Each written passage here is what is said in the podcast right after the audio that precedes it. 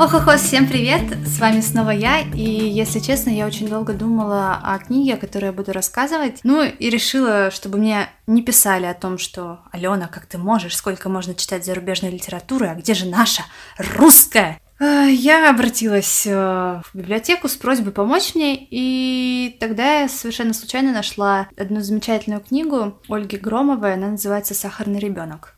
Несмотря на такое детское название, и хочу сразу сказать, что это подростковый роман, но в книге поднимается очень серьезная тема. Тема 30-40-х годов, а именно это репрессии, война и то, что происходило с людьми. Наверное, когда вы будете читать, то вам это может чем-то напомнить книги «Мальчик в полосатой пижаме» или, например, «Воровка книг». Но Одно из отличий в том, что это произведение на реальных событиях. То есть э, девочка Елена Дольская действительно существовала, и все повествование ведется глазами пятилетнего ребенка. Ну и по мере ее взросления, конечно, все меняется, события меняются, а вопросы остаются. И у меня на самом деле был такой момент, когда я не имею ничего против пионеров. Это была замечательная организация, но у меня был, возник вопрос один.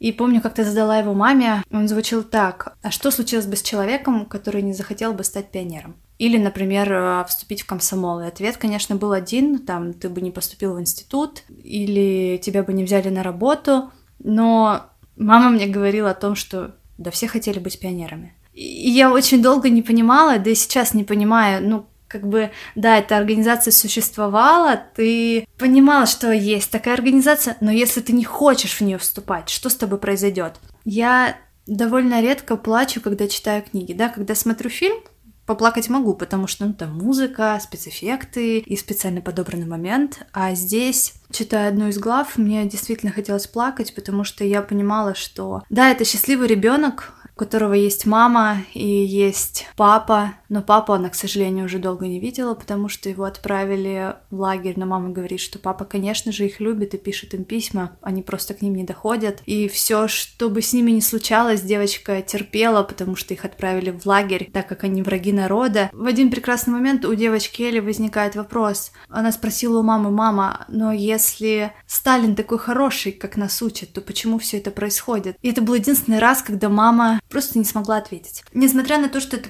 подростковый роман, в котором всего лишь 150 страниц, но я отметила некоторые вещи, которые я бы просто хотела вам прочитать. Мне кажется, услышав их, вы поймете, нужна ли вам эта книга и хотите ли вы узнать о ней больше.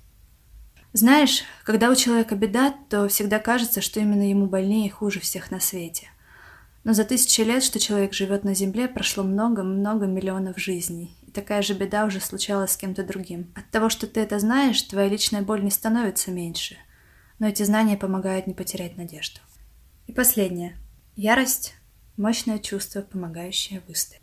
Наверное, на этом все. А, рассказать больше об этой книге мне, если честно, впервые, наверное, трудно. Ее просто нужно прочитать, почувствовать, сделать какие-то для себя выводы, но а я для себя поняла только одно, что что бы ни случалось, какие бы проблемы у тебя ни наступали, ты все всегда можешь выстоять. Не существует таких вещей, с которыми невозможно справиться.